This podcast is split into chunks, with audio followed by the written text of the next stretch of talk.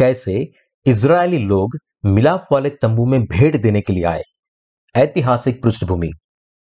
उत्पत्ति अध्याय 15 वचन 1 से 21। इन बातों के पश्चात यहोवा का यह वचन दर्शन में अब्राहम के पास पहुंचा। हे अब्राहम, मत डर, तेरी ढाल और तेरा अत्यंत बड़ा प्रतिफल मैं हूं। अब्राहम ने कहा, हे प्रभु यहोवा, मैं तो निर्वश हूं और मेरे घर का वारिस यह दमिश्कवासी एलीएजर होगा, अतः तू मुझे क्या देगा। और अब्राहम ने कहा, मुझे तो तूने वंश नहीं दिया, और क्या देखता हूं कि मेरे घर में उत्पन्न हुआ एक जन मेरा वारिस होगा। तब यहोवा का वचन उसके पास पहुंचा, यह तेरा वारिस न होगा, तेरा जो निज पुत्र होगा वही तेरा वारिस होगा। और उसने उसको बाहर ले जाके कहा, आकाश की ओर दृष्टि करके तारागण को गिन, क्या तू उनको गिन सकता है। फिर उसने उससे कहा, तेरा वंश ऐसा ही होगा। उसने यहोवा पर विश्वास किया और यहोवा ने इस बात को उसके लेख में धर्म गिना। तब उसने उससे कहा, मैं वही यहोवा हूं जो तुझे कस्दियों के उर नगर से बाहर ले आया कि तुझको इस देश का अधिकार दूं। उसने कहा, हे प्रभु यहोवा, मैं कैसे जानूं कि मैं इसका अधिकारी हूंगा। परमेश्वर ने उससे कहा, मेरे लिए 3 वर्ष की एक कलौर और 3 वर्ष की एक बकरी और 3 वर्ष का एक मेढ़ा और एक पिंडुक और कबूतर का एक बच्चा ले।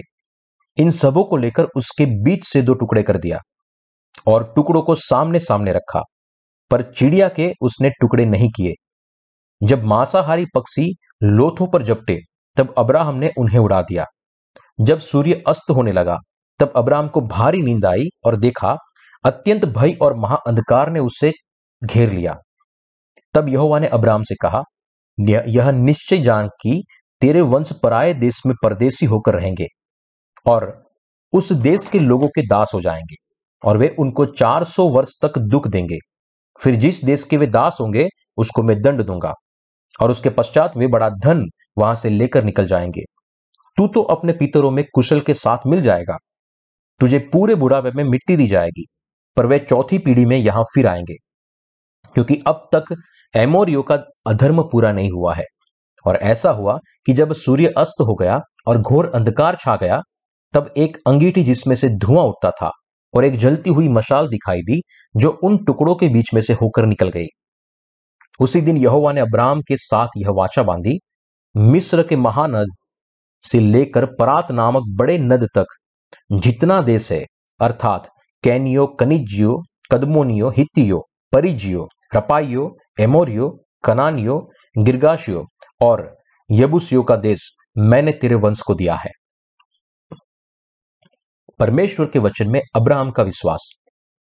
बाइबल में दिखाए गए अब्राहम के विश्वास का मैं बहुत ही आदर करता हूं। जब हम अब्राहम के विश्वास की ओर देखते हैं, तब हम उसके विश्वास की पीड़ा को देख सकते हैं जो उसने यहोवा के वचन को पालन करने के लिए उठाई। इसलिए हम अब्राहम के विश्वास की सराहना करते हैं। परमेश्वर ने अब्राहम को बहुत ही आशीषित किया था, जैसा हम उत्पत्ति अध्याय 12 वचन 3 में देख सकते हैं, जहां परमेश्वर कहते हैं, जो तुझे आशीष दे उन्हें मैं आशीष दूंगा, और जो तुझे कोसे उसे मैं श्राप दूंगा, और भूमंडल के सारे कुल तेरे द्वारा आशीष पाएंगे। यह महान आशीष उत्पत्ति अध्याय 15 वचन 1 में भी देख सकते हैं, जहां परमेश्वर अब्राहम को घोषणा करते हैं, हे अब्राहम, मत डर, तेरी ढाल और तेरा अत्यंत बड़ा प्रतिफल मैं हूं।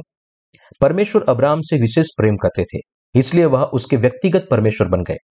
अब्राहम को कसदियों के उर नामक नगर से बाहर निकालकर परमेश्वर ने अपने आप को उसके सामने प्रकट किया और उससे कहा, हे अब्राहम, मत डर, तेरी ढाल और तेरा अत्यंत बड़ा प्रतिफल मैं हूं।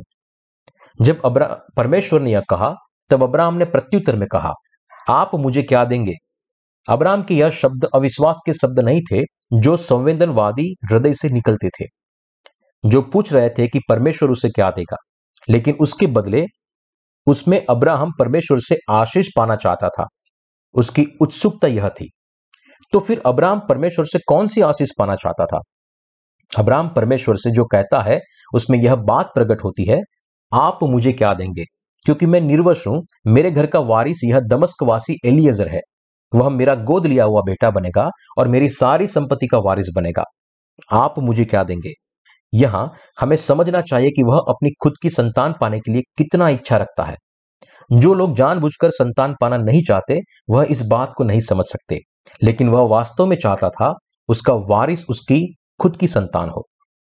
जैसे परमेश्वर ने अपनी सारी आशीष अपनी संतानों को दी है, जैसे उसने अपने स्वरूप में बनाया है, वैसे ही लोगों की भी इच्छा होती है कि वे अपने बच्चों को सबसे अच्छी चीजें दें। वैसे ही जब अब्राहम ने परमेश्वर से कहा मेरा सेवक मेरा वारिस बनेगा, तब हम समझ सकते हैं कि वह परमेश्वर से आशीष पाने को कितना उत्सुक था, ताकि उसके वारिस के रूप में उसका खुद का बच्चा हो। फिर परमेश्वर ने अब्राहम को कहा, यह सच नहीं है, तेरी पत्नी के पेट से जो जन्म लेगा वही तेरा वारिस बनेगा, दमिश्कवासी तेरा सेवक एलीएजर नहीं। फिर परमेश्वर अब्राहम को बाहर लेकर आए और उसे ऊपर आसमान की ओर देखने के लिए कहा और तारों को गिनने के लिए कहा। इसलिए अब्राहम ने ऊपर तारों की ओर देखा। आसमान में चारों ओर अनगिनत तारे और आकाश गंगाएं थी। जब परमेश्वर ने अब्राहम को तारे गिनने के लिए कहा, तब अब्राहम ने उत्तर दिया कि वह तो बहुत सारे हैं। तब परमेश्वर ने अब्राहम से वायदा किया कि वह आसमान में जितने तारे हैं उतने वंशज मैं तुझे दूंगा। अब्राहम ने परमेश्वर के वायदे के वचनों पर विश्वास किया। इस तरह वह विश्वास का पिता बना जो सच में परमेश्वर के सारे वचनों पर विश्वास करता था। इसलिए परमेश्वर ने उससे कहा, तुम्हारा विश्वास सच्चा है, तुम मेरे वचन पर विश्वास करते हो, इसलिए मैं तुम्हें आसमान में जितने तारे हैं उतने वंश देने के द्वारा तुम्हें आशीष देता हूं। अब्राहम का बलिदान अर्पण और परमेश्वर का कनान देश का वायदा। परमेश्वर ने अब्राहम को कस्दियों के नगर से बाहर निकाला और उसे वायदा किया कि वह उसे और उसके वंशजों को कनान देश देगा। तो फिर उसका सबूत क्या है कि परमेश्वर अपना वायदा पूरा करेगा? परमेश्वर अब्राहम से जो कहता है उसमें हम इस बात को देख सकते हैं। 3 साल का बछड़ा, 3 साल की मादा बकरी, 3 साल का भेड़, जंगली कबूतर और एक पंडुक मेरे पास लेकर आओ। यह वाचा का प्रमाण है जो मैंने तुमसे बांधी है कि मैं तुम्हें और तुम्हारी संतानों को कनान देश दूंगा। यह हमें दिखाता है कि अब्राहम के वंशज अपने पाप को साफ करने के लिए परमेश्वर को बलिदान का अर्पण देंगे, और यह परमेश्वर का वायदा था कि इस विश्वास के द्वारा वे कनान देश में प्रवेश करेंगे। बलिदान चढ़ाते समय जब अब्राहम गहरी नींद में पड़ा, तब परमेश्वर उसके सामने प्रकट हुआ और उसे वायदा किया, यह निश्चय जान कि तेरा वंश पराये देश में परदेसी होकर रहेंगे और उस देश के लोगों के दास हो जाएंगे, और वे उनको 400 वर्ष तक दुख देंगे। फिर जिस देश के वे दास होंगे उसको मैं दंड दूंगा, और उसके पश्चात वे बड़ा धन वहां से लेकर निकल जाएंगे। तू तो अपने पितरों में कुशल के साथ मिल जाएगा, तुझे पूरे बुढ़ापे में मुट्ठी दी जाएगी, पर वे चौथी पीढ़ी में यहां फिर आएंगे, क्योंकि अब तक एमोरियों का अधर्म पूरा नहीं हुआ है। दूसरे शब्दों में, परमेश्वर ने वायदा किया कि वह इजराइल के लोगों को मिस्र में समृद्ध करेगा और फिर उन्हें कनान देश में लेकर जाएगा, और ऐसा करने के लिए उसने फैसला किया कि उन्हें बलिदान चढ़ाना होगा जो मिलाप वाले तंबू में उनके पापों को दूर करे। अब्राहम को यह दिखाने के लिए कि वह वायदों को पूरा करेगा, परमेश्वर ने अब्राहम के बलिदान किए गए अर्पणों को आग से जलाया।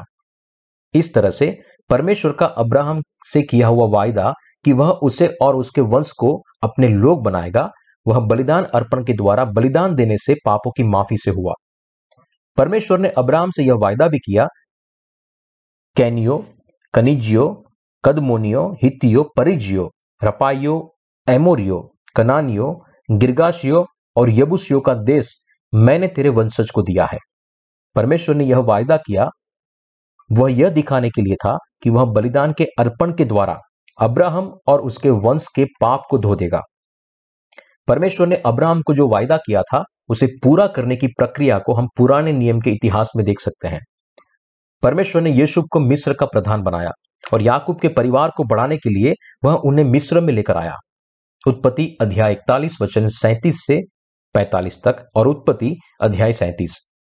लेकिन जैसे समय बीता वैसे एक नया फारून आया जो मिस्र के लिए यूसुफ ने की हुई सार्वजनिक सेवा को नहीं जानता था, और उसने इजराइल के लोगों को सताना शुरू किया जो लोग वहां फल फूल रहे थे। बहुत ही जल्द इजरायली गुलाम बन गए। मिस्र के लिए उनसे जबरन काम करवाया जाता था, फिर भी इजराइल के लोग फलते फूलते रहे, और इसलिए फारून उन्हें और भी ज्यादा गुलामी के तहत प्रताड़ित करता रहा।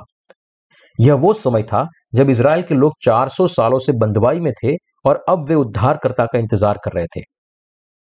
मूसा के द्वारा परमेश्वर उन्हें मिस्र की गुलामी से निकाल कर लाया। इजराइल के लोगों को जो मिस्र देश में निकलकर आए थे, उनको परमेश्वर ने मूसा के द्वारा मिलाप वाले तंबू की बलिदान की पद्धति दी और बलिदान अर्पण करने के द्वारा उन्हें पापों को दूर किया।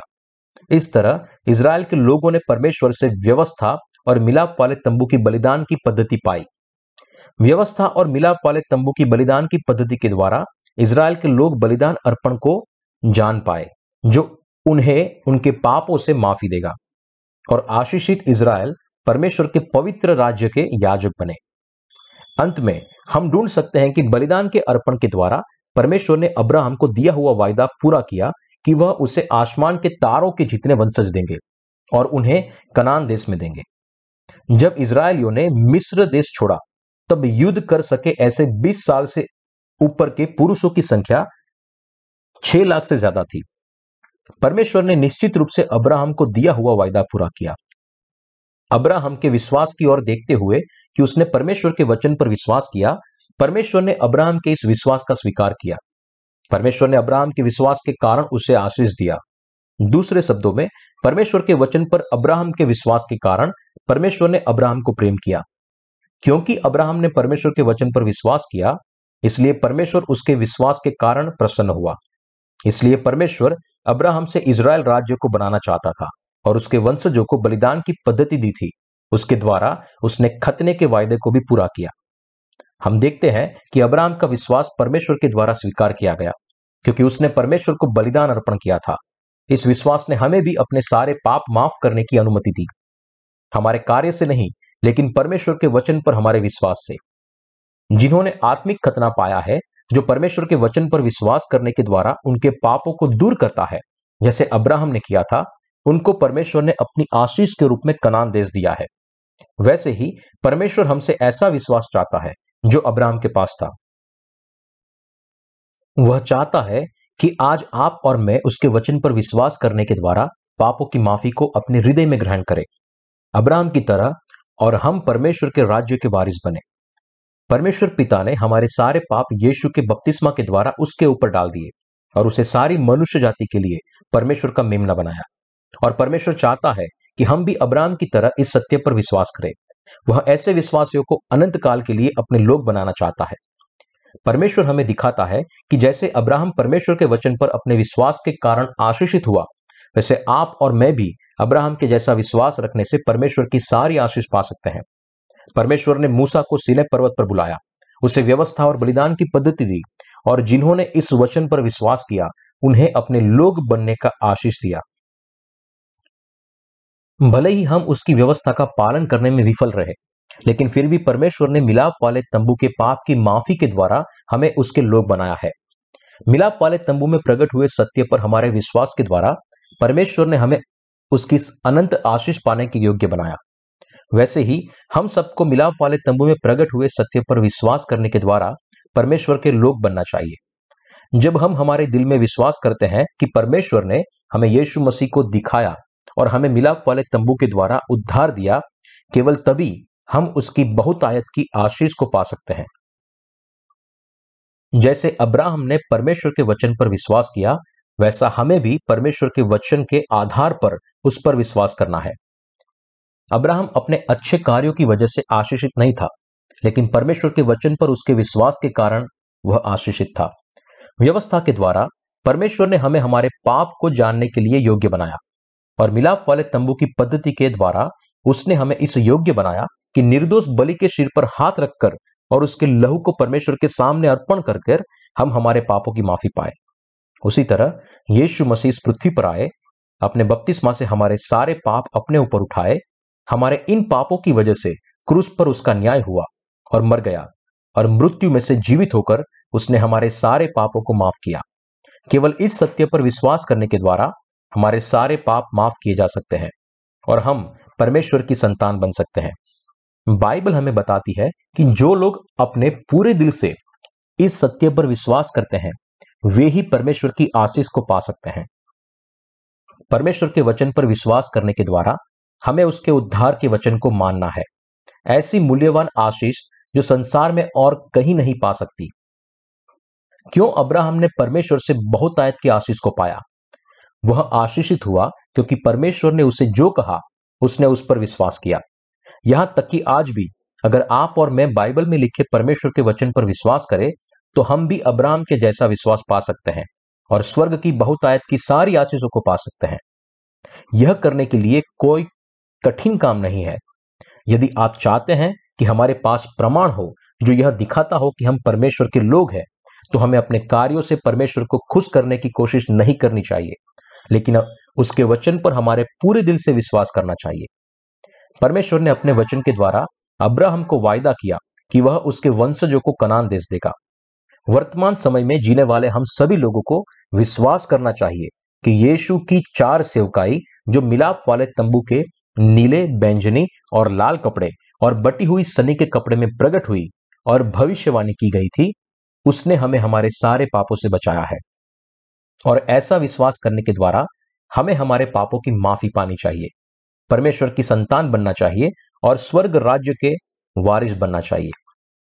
हमें पूर्ण रूप से उसके वचन पर विश्वास करना चाहिए, क्योंकि परमेश्वर का एक भी वचन व्यर्थ नहीं है और क्योंकि उसके सारे वचन सच्चे और हमारे विश्वास के लिए महत्वपूर्ण है। हमें निश्चित रूप से उसके पानी और आत्मा के वचनों को जानना चाहिए और हमें इस बात पर विश्वास करना ही चाहिए। क्यों? क्योंकि यही पूर्ण सत्य है। क्या आप अब विश्वास करते हैं? यदि आप दिल से सत्य पर विश्वास करते हैं और अपने मुंह से अंगीकार करते हैं तो आप परमेश्वर के द्वारा स्वीकार्य है। रोमियो अध्याय 10:10 में लिखा है, क्योंकि धार्मिकता के लिए मन से विश्वास किया जाता है और उद्धार के लिए मुंह से अंगीकार किया जाता है। इसलिए विश्वास बहुत ही महत्वपूर्ण है और परमेश्वर के वचन पर पूरे दिल से विश्वास करने के लिए भी यह महत्वपूर्ण है। हमारे लिए जो महत्वपूर्ण है वह यह नहीं है कि हमें मनुष्य क्या कहता है, लेकिन परमेश्वर का लिखित वचन हमें क्या कहता है उस पर विश्वास करना है। और हमारे लिए जो महत्वपूर्ण है वह यही बात है।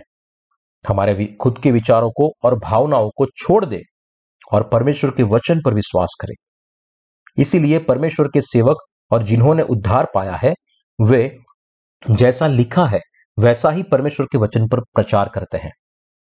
खतने के चिन्ह के द्वारा परमेश्वर ने अब्राहम और उसके वंशजों के साथ अपनी वाचा बांधी और उन्हें मिलाप वाले तंबू की बलिदान की पद्धति दी, ताकि वे आने वाले यीशु मसीह पर विश्वास कर सके, जो अपने बपतिस्मा से और क्रूस पर बहाए अपने लहू से उनके सारे पापों को माफ करेगा, ताकि इस विश्वास के द्वारा वे परमेश्वर के राज्य में प्रवेश कर सके। मैं परमेश्वर की वाचा के वचन पर विश्वास करता हूं। परमेश्वर के वचन पर विश्वास करने से केवल अब्राहम ही आशीषित नहीं हुआ, लेकिन हम सब भी उसके वचन पर विश्वास करने से आशीषित हो सकते हैं। मैं विश्वास करता हूं कि हमें हमारे पापों से बचाने के लिए परमेश्वर ने मिलाप वाला तंबू बनाया। इसीलिए परमेश्वर अब्राहम के वंशजों को सीनै पर्वत के पास लेकर आया और उन्हें व्यवस्था और मिलाप वाले तंबू की बलिदान की पद्धति दी। हम सबको यह जानना चाहिए कि यह सत्य परमेश्वर की विधि है